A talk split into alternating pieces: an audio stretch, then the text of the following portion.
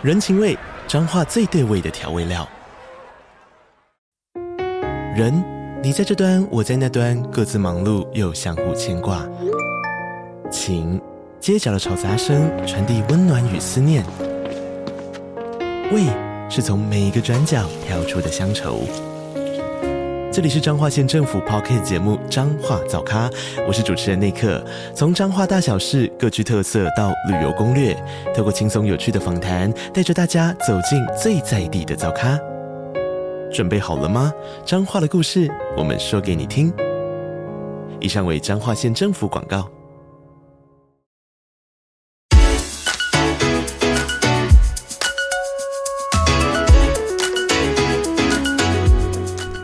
学不是万能，但非常有用。哇！你可以随便改我们的第一句话。当然可以。Hello, 我是翔 Sir，我是纪凡，欢迎大家又回到空中 Two Money Lovers 节目中，很开心呐、啊，每次录节目都非常非常开心呐、啊。对对对。我们这个节，我们这个有用，还可以改成非常有用，因为太有用了，不能只加太有用。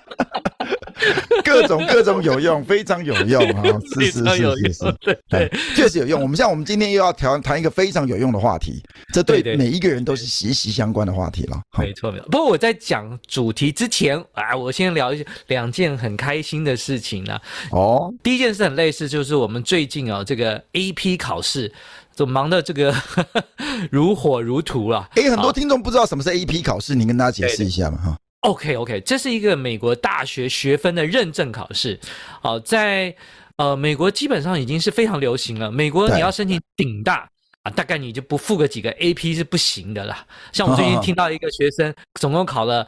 你如果没有记错，他好像十几个 AP 了啊！我觉得高中生考的嘛，因为他高中生可能在学校里面先修一些呃比较进阶的大学生的程度的一些课程，然后有这个考试认证，因为他怕可能每个高中教的程度不一样，所以他美国有一个综合的一个评鉴考试，让你看你这个看你这个学的如何。如果学得好，第一个你的分数高，你对申请学校有帮助；第二个你到大学可以去抵免相关学分，就不用再修了。比如说 AP，呃，有微积分、有统计、有个体经济学、总体经济学、物理学啦，各种心理学啦，各种嘿。对对，那大概就是五分是满分嘛。一般美国的大学就三分以上就可以抵学分，然后呢四分呢也可以抵，那五分那最棒了。所以大部分现在很多顶尖的资优生。AP 几乎已经成为申请名校的一个重装备了。我我觉得台湾的高中生应该也可以考诶，你看你台湾高中生也可以报名啊，对不对？对对，当然当然当然，我这件事情我求证过啊，我我们现在因为跟我们同年龄的好朋友很多都已经是。顶大的教务长或副教务长，好，我这 亲自有求证过啊。我我说我我当然第一件事我会问他说，哎，你们听过 AP 吗？啊，我们都听过啊。我就问他说，那你有看过现在台湾国内的申请资料中我会附 AP 成绩吗？他亲口跟我说会。他说有人有附，那我就说你们会不会看？他说会看会看。只不过现在台湾还没有到底学分的程度，但是绝对会看。好好好，因为那个些东西，比如说 AP 物理啦，AP 微积分。那 A B 统计学、经济学，它是用英文考的嘛，对不对？对，所以第一个，当然，第一个，如果你考得过，代表你确实有一定的能力在这个学科上。再来，你的专业英文事实上是 OK 的，这马上就看出这几件事情。对对，哎，你看这些各种各种的资历，当大家发现有各种各种方式来丰富你的资历的时候，你会发现这一些很多方法也会类似通货膨胀哦，它的效果开始会下滑哦。因为当大家都有的时候，没错没错，对。那现在像我们另外一个也是一个，我另外刚我刚刚说如火如荼很忙嘛，那我另外一个就是讲开心的事情，就是 AI 的部分。好，这个如果有一些呃听众注意到我们 AP Pro，我这个前几天我特别运用了 ChatGPT，让我们的网站焕然一新，全部变成有中英文双语介绍。哦，我我我我把我们的那个重金礼聘的这个 小编，我们拖去。我们个凹他一下，哎，竟然不用付任何钱，他真的写的超好的，哎，真的超好，真的超好。他中翻英，英翻中都不是问题，或者说你讲写一段很蹩脚的英文，但只要意思是对的，他会帮你变成一个文法正确的英文。而且他可以还可以规定哦，我请你翻译的时候戏谑一点，还可以跟。对对，那种语气什么，你还可以要求他。对 对对对，好，那我们今天要讲到我们的主题，你刚刚说什么？通货膨胀什么来的？通货膨胀，inflation。对对，哦也也对对，这是经济学必必讲的议题嘛？哦，特别是中医来讲，没错没错没错。哎，我们这个好像经过什么财务经济啊、个体经济，我们还没有到总经过嘛，对不对？啊、哦，对对对，是，是对对对对。哎，我我稍微讲一下，这个题目是我选的啦，就是我个人，哦、我我没有像蛇这么会念书啊，什么迈向两个博士，真是超没有没有没有没有没有，博士都给你家念完了。我本来第二个没有想要念完，你这个每一集这样子讲，我能我我我看你要不要去写论文了，不然怎么办？不会了，你一定念得完了。我 我我我自己啊、哦，没有那么会念书。可是我觉得经济学对我来讲是一个很着迷的东西，对我帮助最最最大的东西，我可以分享。第一个就是你之前分享过，跟你分享过的 Sharpe ratio，哦，这个真的超赞的，哦，真的吗？哦，所以怪不得你，我们一开始你就指定 Sharpe ratio，因为你把 压箱宝就第一集就先倒出来。其中另外一个是怎么样？Risk premium，哦，这个我也是获得极大的帮助，好，风险溢酬。嗯，对对对，而且我风险一筹中有一个最后一个就是透明度啊，这个也是一个压箱宝。啊 有些人都乱投资，投资一些不不懂了，到最后，哎呀，我实在不想讲，不懂真的不要投了，对不对？像我们最近也会有有时候遇到一些怪怪投资机会，哇，Sharpe ratio 高达十啊、八啊、九啊，但是你看，你不是说要看 Sharpe ratio 吗？Sharpe ratio 八九，哇靠，这个真是而且超厉害。但如果它真的是不透明，你不知道它后面在干嘛，就不要碰，还是比较好了。说不定它是庞氏骗局。没错，没错，没错。那另外一个，我觉得是在总体经济学中间，对我而言很迷人的一个东西啊，超赞的，就是 inflation，哦，超喜欢的。我记得以前在以前念书的时候，我记得也是吴聪明啦，张清熙那个四人帮，我觉得超迷人是，它里面有谈到通货膨胀是民生痛苦指数之一，对，啊、有一个痛苦指数，好像是把通货膨胀和失业率合起来嘛，对，对对。那还有什么金融痛苦指数？反正一大堆了。那民生痛苦指数中间其之一是这个，所以可见它是痛苦嘛，对不对？对对，一定一定很不爽。我记得我那时候在念的时候，那个教科书的有三大痛苦，我到现在还记得。我说我书已经不在旁边了，我都找不到了。哦，三大痛苦，我第一个。叫做菜单成本，第二个是皮鞋成本，第三个是财富重分配。嗯，那它特别有一个延伸，就会造成财富分配的恶化。你也知道，恶化本身是一个成本。你说，我我们还是先把通膨简单介绍一下吧。啊，通货膨胀基本上就是，哎，我们手上的钱，它的购买力。渐渐变少了哦，因为通货膨胀，大家所谓会所谓通膨的话，哎，就是物价上升嘛，对不对？比如说像也许卤肉饭以前一碗可能十块钱，现在我们去吃卤肉饭可能一碗四十五十，这都有哦，看你要多大。想舍，我们要不要介绍？哎，我不知道会不会有听众连通货都没有听过哦，那你你介绍。通货，哎，这个通货的严谨定义还真复杂。不过我说句实在话，我们可以顾名思义，流通的货币哦，流通的货币。哎，我记得你好像还要跟我们我们一起来分享一下什么 M one M one A 什么 M two 什么这个有点复杂。以后以后以后再以后我们来复来来讲一下。来，对对对对，因为我觉得我们很多听众连去央行的网站在哪都不知道，更不用说里面 M one A M one B。怎么查？哎，我觉得纪凡有一个非常重大的一个，我觉得大家值得学的地方，就是他想要查的资讯，他会去查到，因为有些资讯根本就在网络上，可能藏在某个网页的里面，但有些我们大部分人就觉得，哎，有点懒，或者说不知道怎么去查。对，没错没错。但纪凡就是会去找，哎，嗯。啊，没有啦，我觉得这个是美国学校训练的一个结果。我我当然也是因为美国的作业啊，常常逼迫我们去查资料。哎，这个是一个、哦、真的吗？对对对对对。那当然，这个也是我的个人习惯了。我相信你也有这个习惯了，只是说你太忙了。好，那我们再来看一下，就是说这个 M1A、M1B 以后会讲。那我们说通货其实就是流通的货币。那流通的货币呢，它贬值了。有没有相似？要继续介绍。嗯嗯啊，贬值的话，基本上就是，哎，你同样的钱，比如说同样一千块一张，那个小朋友，对不对？那你所能买的东西变少了。那这就是通货膨胀。好，所以对你本来一千块一张小朋友，哎，你可以享受，比如说哦，去这个家乐福或者去这个大润发，哎，现在没有大润发了，呵 呵去全年，哎，你一千块本来可以买的东西还蛮多的。哎，我们这个如果十年后再听，我不排除你刚刚说的另外一家也不知道还在不在。啊，会呃顺在了。我我们这个节目的这个宗旨就是让十年后听这个 我们的 podcast 还是没有过时，因为我们聊的东西事实上，下次下次这个公司用代号了，某家。但是讲现在的例子，但是希望这个还是十年后还是有用的啊，对不对？因为我常我常去那家了，我希望他有了。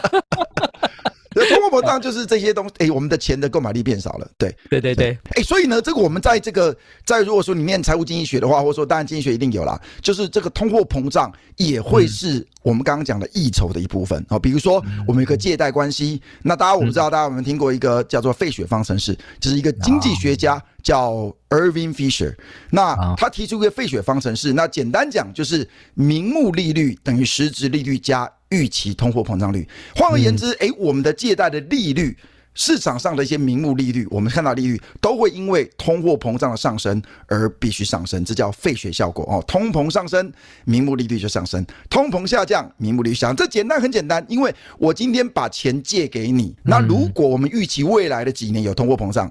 那未来几年你钱还给我的时候，诶，我本来借给你一千万，这一千万的购买率因为通货膨胀而被吃掉了一些购买率，那我今天钱借给你的时候，你也要补贴给我这些购买力的损失，所以我借给你钱的利率是包含预期的通货膨胀率的。没错，没错。不过这个这个这个公式很重要啊。简单来讲，它就是预期。不过这个预期既然是预期，就有可能判断对跟判断不对啊，对。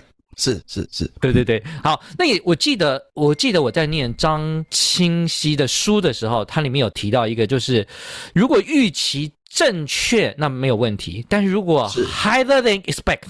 跟 lower than expect，这个时候就出现到财富重分配的问题。好，那它里面我记得那个文章中提到一个概念，我那种印象真的很深刻。他说，虽然我们这个财富重分配会导致到对整体的社会，虽然整体可能我们可以把它理解成是不利的，但是对个体未必是不利的。哦，那时候第超震撼的，原来我们被污名化。恶名昭彰的通货膨胀，我们竟然可以采取行动，让它成为对我们有利的怎样的经济现象？哎，也就是说，这个我觉得这个观点蛮重要啦，就是说，你不要把这个通货膨胀都当成哎有害的，哎，它是痛苦指数的一部分。只要发生通膨，这个这个所有的人都会是痛苦。当然，可能平均而言是。痛苦的，但是问题是以个体的角度来讲，某一些人事实上在通货膨胀里面是受贿的，某一些人在通货膨胀里面是受伤的，甚至受伤很重的。那你要想办法在你的经济行为里面想办法，在通膨必然存在的一个在当今的社会之下，对对对，到受贿的那一部分。没错没错，什么动作？这就是今天纪凡要教大家的啦。来了来了，我记得你曾经问过一些问题啊，什么朝三暮四，对不对？还好那时候我做对了嘛，对不对？朝四暮三比朝三暮四好。对对对，哎，我这边也要问你几个问题啊。啊，反正你答错，答错我们都会剪掉了。那我看我要再假装答错嘛，不然 没有没有没有没有。哎，我我我先问一个问题啊，就是说我它里面有几个概念，我就有三个问题，这三个问题其实你都可以慢慢想一想，反正都可以讨论了。是是，就是一个叫 borrower 跟 lender，也就是我今天去借钱的人，把钱放贷出去的人，在通货膨胀高于预期的时候，higher than expected。的时候，哎，对谁会有利？我应该说，我把情境再描述清楚一点。你说是真实的比预期的更高哦？那你是真实比预期的更高？哎，对对，哎，那当然，这个时候可能介入者就会爽到了，对不对？哇，完全正确，完全正确。这个意思就很简单嘛，就是我们预期的通膨没有那么多，但实际哇好多哦。哎，但是因为我们在借贷在 deal 我们借贷关系的时候。大家那时候预期通膨没有那么大，所以我在借你钱的时候，可能我就不用那么高的利率，我就愿意借。没错，就没想到利率这个通膨上升，然后未来这个大家利率都是往上升，但我已经 deal 好，我跟借你的利率，这时候贷出的人就会觉得很受伤，对不对？因为他期盼得到更多的这个通货膨胀的补偿，但他没有办法，因为当初的这个借贷契约已经 deal 好了，对吧？对对对，不过我觉得我常常会建议学生怎么记这件事情啊，或是对我自己也是常常会记得，呃，用这个方法记，就是我们把它想成本来没有预期有恶性通膨，结果竟然有恶性通膨，就这个时候借钱人就会超爽的。为什么？时间到了，还了一堆废纸给那些借他的人，超爽的。对对对，是是是。好，那另外一个问题啊，就是这个雇主跟受雇的人，如果这个预真正的通膨高于预期，你觉得通常对谁有利？那诶，因为这个薪资通常也是在一开始这个薪资契约就已经定好了，对不对？对，所以因为既然如果说。你你刚刚你刚刚你的意思是说，哎，通膨高于预期嘛，对不对？所以说，哎，我们就没有在这个薪资契约里面去去去去预想到这些事情。那哎，但是讲好薪水，比如说一个月的五万块啊，就是五万块啊，通膨恶性通膨，我还是领五万块，这时候受薪阶级就会衰了。没错没错，本来给他的钱，他可以养活自己，现在没有办法了。哎，我连续答对两题，哎，我答对第三题，我有没有什么奖励啊？第三题，恶魔，恶魔题来了。对对对，你搞到第三题就错，什么奖励？要什么奖励？哎，我们认真听好了。好，哎，这个这个这个就是哦，这题我觉得蛮有意思的，就是对美国政府哦就蛮有用，但对是也适用在台湾了。就是美国债券的持有人跟这个叫我们英文叫做 taxpayer。中文应该叫做啊，就是缴税的人呢啊，就是对对对，赋税的，每个人都要缴税嘛，对对对对，我们缴税者跟持有美国公债债券的持有人，如果通膨高于预期，哎，你觉得这个对谁有利？哦，这题有点难，要想一下。嗯，哎，我们现在好像早上八点，我脑筋不太清楚。好了，来，好，你跟大家说一下，好，给你表现机会。没有没有，缴税者有利啊？真的吗？对，因为因为这样，愿闻其详。嘿，因为没有，因为政府基本上呢，他是跟谁借钱呢？哎，跟社会大众，或是跟外国人，跟各种呃，对对对，就是买债券的人，买债券的人，对对对对对对对对对。那谁还钱呢？缴税的人还。对，没错，尤其是未来缴税的人要负责。但，所以我们说，如果出现 hyperinflation 的时候，就也当然这个有可能会造成金融体系的崩溃。我们不不把这个情形纳入，我们就说只要高于预期，其实对缴税者是很爽的，哎，哦，或是对我们的下一代反而是有利的。好，所以也就是说，从这件事情可以看到，就是说，如果通膨高于预期的时候，其实会造成财富，或是我们这样简单一点说。购买力的重新分配，这个链接我在前面可能要讲一下，就是说我们刚刚已经讲了，刚刚我回答第一个问题嘛，对不对？就是说在通膨发生，特别是高于预期通膨发生的时候，借钱的人是爽到的，对不对？所以那因为美国政府其实他发行很多美国债公债嘛，对不对？那对于美国政府来讲，或者说各国的政府来讲，不一定要美国政府啦，各国政府来讲，他们就是一个介入者。对不对？那这时候如果说发生一些通膨的话，事实上对他们是有利的。那事实上这些钱就是哎，我们后来的呃，我们所有缴税者要去还嘛，对不对？那当然也会对我们这些人有利啦。嗯，对。那为什么我们就讲这三点呢？尤其特别是前两点。其实第三点是张清新的书没有提到。前两点的话，为什么他对财富通常会有？分配的恶化，这中有一个蛮有意思的概念，就是说，我们可以通常一般的假设，老板会比员工有钱，所以通膨发生是有利于老板，这个当然应该没什么问题了哈。对对。但事实上，可能很多人都没有想过，老板通常也是金融体系的 borrow 的，就是借钱的人。对对对对，反而是员工是赚了钱之后存到银行生利息的人。哦、是。所以那这个等于二次又更恶化，所以真的 没错，没错，没错，对，这个就是资本 资本主义社会万恶的邪，家真的是有利哎，通膨相对来讲资本家是有利的。没错，没错。那另外还我们看最后一项，我们刚刚提到的，就是说通膨高于预期。其实你你要知道，一般的老百姓哦，尤其像退休的老人啊，或者是一般老百姓，就是我们厌恶厌恶风险的人，通常是买债券的人嘛，对不对？哦，哦，对。我一般人也很难，哪可能去发行债券？我不应该说你发行也没人买了。对 对对，所以我们就变成什么了？就通通膨发生，对一般人就是变变成怎样不利的？不利，对，嗯，对对对，因为对借钱的有利嘛。因为通膨发生，大部分其实，哎、欸，为了我要存我的那个退休金，所以我们应该通常银行上有投资人有时候会说我们要一些日常生活啦，一些紧急预备，所以有些现金在我们的银行账户上，那那些利率都很低之外，通膨发生，它的这个购买力还会被吃掉，所以对大家。现金很多的人来讲，真的是非常非常不利的。嗯，对。不过这个是我们就说叫一般人呐、啊，一般人。但是对整个社会整体而言，就不是这样说了。哦、因为我自己对听 Too Money Lovers 的听众来讲，没错，没错，没错，没错。我我我举个很简单的例子啊，就是我曾经认识一个贵人啦，也是我一个学生的家长。哦，他们家做房地产的，哇，那赚的真是，我都忘记那个成语了，叫盆满满满钵满盆，是吧？对，我每我每次哦，每次看新闻都说什么房价上升，人民通什么民不聊生啦，然后怎样怎样，我每次去他家或者我跟他刚聊天，我都看到了，不是这个故事，是 爽上再爽。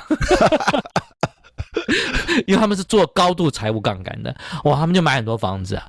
那其实我们，我我后来也体会到一件事情，就是说，这个社会虽然我们的媒体关照很多一般人，但是其实他们这些购买力并不是凭空消失掉，他是用一种合法的掠夺到另外一些人手上，而且那人很爽，而媒体通常不会报道他们。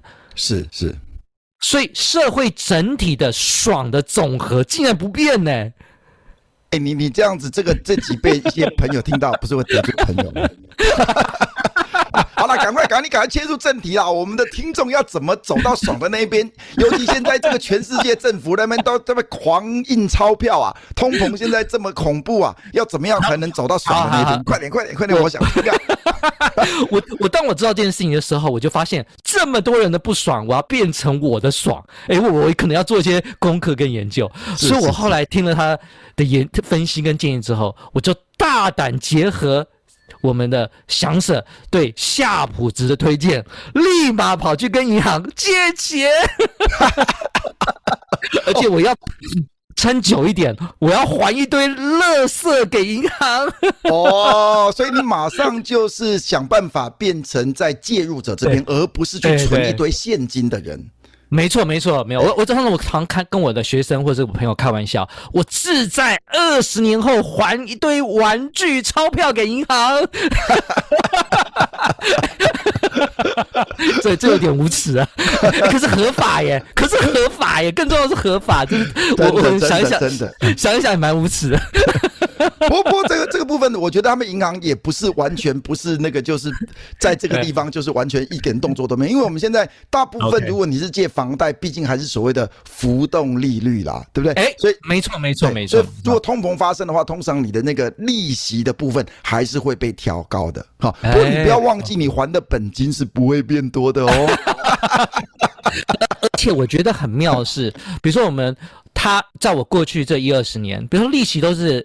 一趴嘛，两趴，对，现在是过两趴了。可是以前很长的时间都都只有一趴。你知道那个时候通膨都是几趴吗？很应该很低吧，对不对？对，差不多就是一趴。嗯，所以它实质利率甚至有时候是零，还甚甚至实质利率是负，对不对？有，我记得我讲重点了，重点了，嗯、千万不要先转台哦。啊，我根本没有付利息耶，你刚刚讲的观念是错的，超爽的。哦，对耶，哦，如果说你的名目利率，甚至就是我们刚刚讲的嘛，实质利率为负啊，对不对？对不对嘛？你通膨超过你的名目利率的话，代表其实真的是没有在真的付利息，等于是零的。我我每天就开电视啊，那个就是有线电视台啊，民不聊生，通货膨胀，每次转东转西，然后我就关电视，这什么莫名其妙胡说八道，我要去按摩了。哎，你记 哎，纪凡，你家楼下你会被人家堵哦？没有，不是我。其实我回到一个现实的问题，经济学教科书一本大概就顶多一千块吧。对。那这些东西难道只有我会，你不会吗？每个人都会啊。对。啊，问题是考古题不会考啊。那考 考古题就算考了，大家从来没有想到用在自己生活上，你不觉得是这样吗？啊，真的，真的，真的。所以我觉得我们的听众真的是要学习把这些经济学的知识用在你的投资或是经济决策里面。你不要让，比如说通膨，大家说哦，痛苦指数啊，通膨哇，可恶啊，政府这边全世界政府这么狂印钱，通膨害我手上钱呢，钞票变薄了，买的东西变少了，然后你却不作为。甚至如果你是一个明明有修过经济或学过经济学的学生，你还在这边坐以待毙的话，或者说你还是跟别人一样一起抱怨的话，那就真的是说真的啦，你就是死读书啦，讲难听一点。没错，没错。而且就算你没有学过经济学，我们第一集讲过，我们每个人都要成为经纪人，对不对？对对对对。那那我们当然，我们这样讲说，那像这个纪凡就是占别人便宜，哎，千万不要这样说。如果通货紧缩，我的策略是不利的哦。啊，是是，但以现在这大环境不会通货紧缩，因为大家全世界政府在刺激景气，大家都狂印钞票啊。好，那这个以后我们有还有更多的集数会讨论，我们通过 M one A，、M1B 来判断是。通货膨胀还是紧缩，这还是有一些是是是，还是要念点书了。还你说你说，对对对对啊，不不过有一些关于通膨的一些小知识也是可以跟大家分享啦。比如说像这个政府在那边狂印钞票，事实上有时候我们经济学里面会说这个就叫苛征铸币税，哈，铸币其实就是。其实印钞票也是政府间接跟人民苛征税负的一种方法哦，因为他印了钞票，那基本上所有市场上这个钞票变多啊，那你手上钞票的购买力变少了，其实就等于说间接的跟你苛税，这样子叫铸币税哈。那因为大家手上的这个这个钞票就变薄了嘛，哈，那所以刚才这个纪凡才会告诉你，你不能够任凭你手上的钞票变薄，那就是你手上不要放一堆现金，尤其在。通膨的时代，那当然你说你的你的活期存款可能就是日常生活需要用的一些钱之外，其他你不应该要放那么多现金在你的手上了，不然在通膨的世界里面真的是非常不利的。没错，就不断的被苛征付铸币税啦。也就是说，通货膨胀，如果我们正确的看待。他正确说，那我承认了，皮鞋、菜单那真的是成本。但是财富重分配，我们其实可以把它中性化。嗯，什么意思？那我们一定要想办法站在赢家这一边啊！如果你被就你已经知道它只是一个重分配，你永远是被分的那个人。我觉得你一年两年。就就算了，你如果十年二十年，你仍然这样想，那我只能说你是经济学的高分考生，而不是经纪人。我这我难免会有这样的质疑啦，对不起。对对，嗯，所以说其实很多很多，其实我们以后的一些节目也都会跟大家分享啦，很多的一些。的这些经济的一些现象，它都并不是说哦，对社会总体来讲，每一个人都是不好的。事实上，没错，有很多的一些状况都是，哎，它是让财富重分配的，或者说它让有一些人衰到，有一些人爽到的。但你衰到跟爽到的这一些人来讲，哎。也不是固定就这些人或这些人，而是你可以透过一些你的经济行为、啊、你的行动，让你想办法尽量往爽到的人这边去移动。肯定，肯定，肯定。不然我们干嘛念经济学？难道你真正以为考高分人生就有前前途吗？那你不能说考高分没前途啦。毕竟，我收回，我收回，我收回。考高分你可以有一个比较稳定的这个位置，这个薪资收入，以后你才有一些经济操作空间嘛。稳定，你刚刚讲到那个关键字，稳定的薪资收入，将来就是要被分配的。哎，但是你没有，你没有一些现金流进来，你怎么去去操作你这个？是是是是是是。对，我觉得这个也是对啦。对，所以对年开玩笑，对年轻人来讲，还是要有一些。稳定的 收入之后，你可以想办法去操作，然后对，不要把你的钱放在太稳定的定存或是活存，然后被苛征铸币税，然后被通膨吃掉。对，那这个就是要稍微呃动作一下哈，比如说像变成一些资产，然后这些资产如果可以的话，那你用这些资产作为你的抵押品，哎，你可以成为一个介入者。嗯，哎，那这样的话，在通膨的过程当中，也许你就会这变成得利的那一方了。嗯，没错没错，就有点类似像老高影片中的绿点啊，每一次通膨来就爽一次哦，就每天开电视都期待通膨。但 但我觉得要走到这一步，可能还是需要一段路啦，因为你要有一定的资产，然后才能够让它成为你的，比如说抵押品，那你才能够成功成为一个介入者。不然，你如果纯粹用信用借款的话，这恐怕利息利率也是蛮高的。对，那当然当然，那而且还需要一些更进一步的知识啊，比如说你要观察 M1A、M1B 的走势，如果知道要可能要紧缩了。哎，我们赶快要把钱迅速还给银行。我我看你今年今你这一集讲的很爽哎，所以 这这今天的 take home message 由你来总总结一下 来。哦，没有没有了，没有没有，就是我们今天讲的这个通货膨胀，通货膨胀有通常有三个成本，第一个是菜单成本啊，皮鞋成本。哎，这点好像没讲哎，你要不要简单讲一下菜单成本、皮鞋成本？这菜单成本很简，菜单菜单成本很简单啊，就是你你去吃牛肉面，你知道老板要改。改改菜单也是有，也要 用那个马克笔画一画，那也是有成本的。